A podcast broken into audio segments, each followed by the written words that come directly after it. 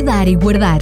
Um programa sobre gestão, tendo por base os ensinos bíblicos, com exemplos práticos para nos ajudar a gerir melhor todas as áreas da nossa vida.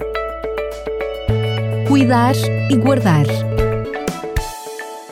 E agora estamos consigo mais uma vez para trazer mais um Cuidar e Guardar. Continuamos a falar deste tema de coisas grandes e pequenas e ficou prometido que no programa de hoje iríamos falar sobre grandes, mas efêmeros.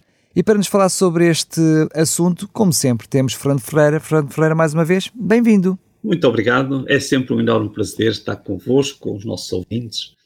E hoje vamos falar um bocadinho sobre essa questão, as coisas grandes, mas efêmeras. Ao longo da história, grandes esculturas têm sido dirigidas em memória dos grandes vultos que marcaram a humanidade. Esta é uma tentativa de imortalizar personagens que a história quer registar como inesquecíveis. A maior estátua do mundo é a Esfinge de Gizé. É uma estátua de pedra calcária que representa uma criatura mítica com um corpo de leão e com uma cabeça humana. Está situada na margem oeste do rio Nilo, no Egito. O rosto comovente é considerado como sendo o rosto do faraó Kefren. Esta é a maior estátua do mundo esculpida em monólito. Mede 73 metros e meio de comprimento, 19 metros, 3 de largura e 20 metros, 22 de altura. É a mais antiga escultura monumental conhecida. É tida como uma obra construída pelos egípcios antigos, do Velho Império.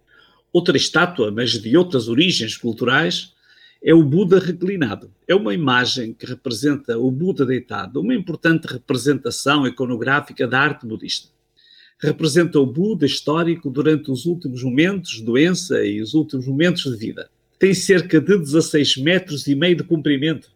Já muito mais recentemente, o Congresso Americano de 1925 encarregou o famoso escultor Borglum para uma tarefa desafiante e grandiosa, a desculpir no monte de Rushmore, no Dakota do Sul, os rostos de quatro presidentes. George Washington, o primeiro presidente dos Estados Unidos, Thomas Jefferson, autor da Declaração da Independência, Theodore Roosevelt, promotor de maior conhecimento e da liberdade de expressão, e Abraham Lincoln, que lutou pela paz do país durante toda a Guerra Civil.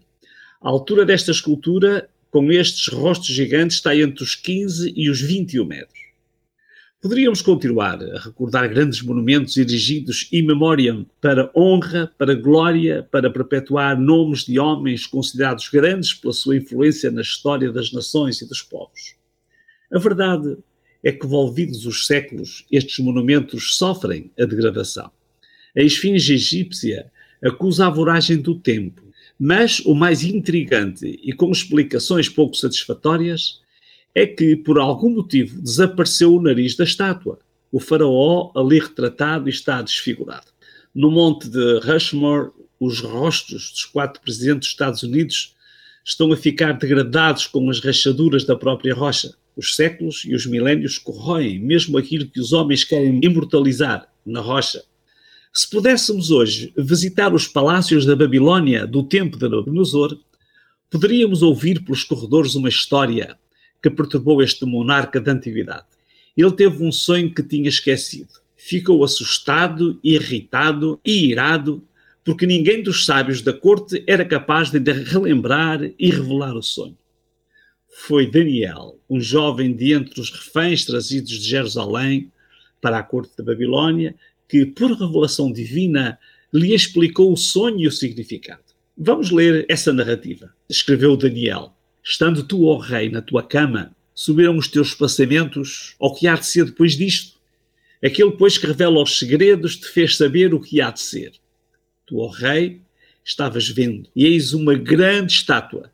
Esta estátua, que era grande e cujo esplendor era excelente, estava em pé diante de ti, e a sua vista era terrível. A cabeça daquela estátua era de ouro fino, o seu peito e os seus braços de prata, o seu ventre e as suas coxas de cobre, as pernas de ferro, e os pés em parte de ferro e em parte de barro. E Daniel continua: Estavas vendo isto? Quando uma pedra foi cortada sem mão, a qual feriu a estátua nos pés de ferro e de barro e esmiuçou. quem foi juntamente esmiuçado o ferro, o barro, o cobre, a prata e o ouro, os quais se fizeram como a pragana das eiras no estio, e o vento os levou. E não se achou lugar algum para eles. Mas a pedra que feriu a estátua se fez um grande monte e encheu toda a terra. Daniel 2, 29 a 35. Daniel explicou logo adiante. Mas nos dias destes reis, o Deus do céu levantará um reino que não será jamais destruído. Este reino não passará a outro povo. Esmiuçará e consumirá todos esses reinos e será estabelecido para sempre. A grande estátua do sonho de Nabucodonosor, a enorme esfinge de Gizé, a grande estátua do Buda reclinado, as esculturas dos quatro presidentes dos Estados Unidos, todas estas e muitas outras obras gigantes terão o mesmo fim. As degradações perceptíveis nestas obras de arte, que assinalam o passar do tempo, são um prenúncio de que, apesar de grandes, são efêmeras. Terão um fim comum ao anunciado no sonho do livro Daniel. A estátua de ouro, prata, cobre, ferro, com os pés de ferro e barro, representava a sucessão e a queda dos impérios desde Babilônia, passando pela Medo-Pérsia, Grécia, até à fragmentação do Império Romano. Depois, o ferro misturado com o barro representa a fragilidade da união das nações europeias, saídas do desmembramento de Roma. Esta união tão frágil pode ser comprovada na história que está a ser escrita no século XXI, muitos séculos depois. Já percebeu a fragilidade europeia? Mas esta estátua de quatro metais também representa a fragilidade da totalidade da história dos reinos dos homens.